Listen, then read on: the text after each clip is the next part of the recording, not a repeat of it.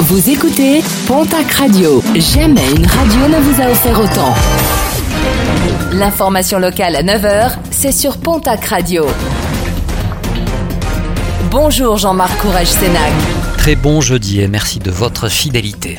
Un accident spectaculaire déploré hier en fin de matinée sur le chemin départemental 929 à Castelnau-Magnoac dans les Hautes-Pyrénées. Le chauffeur d'un camion d'une société d'écarissage a perdu le contrôle de son véhicule qui s'est couché dans un fossé. Un chauffeur qui s'en est sorti indemne, mais les opérations d'extraction du poids lourd ont été longues, notamment dans le transfert des carcasses d'animaux. 15 mois de prison ferme, verdict du tribunal de Bayonne qui jugeait un individu interpellé par la police alors qu'il était en d'un couteau, un individu qui venait également de commettre un vol à l'arraché dans un camion de livraison. Le chauffeur du véhicule a finalement pu être retrouvé et ses affaires lui ont été rendues. Deux des trois mineurs interpellés dans la nuit de lundi suite à des vols avec violence ont été placés en détention provisoire.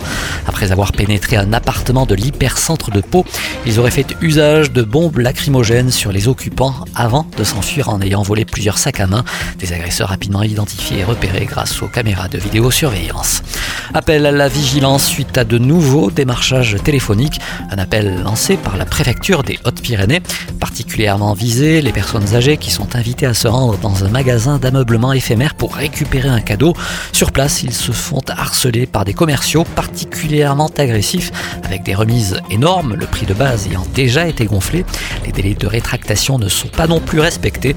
Si vous avez été victime de ce type de pratique trompeuse, n'hésitez pas à contacter la DDE TSPP de votre département. Objectif, repérer les randonneurs égarés ou blessés plus rapidement. Les pastilles du système RECO sont désormais généralisées aux activités de pleine nature comme la randonnée, le VTT, le canyoning ou le parapente avec des capteurs sur les vêtements. À ans dans les Hautes-Pyrénées, le PGHM est maintenant équipé et formé pour utiliser cette technologie.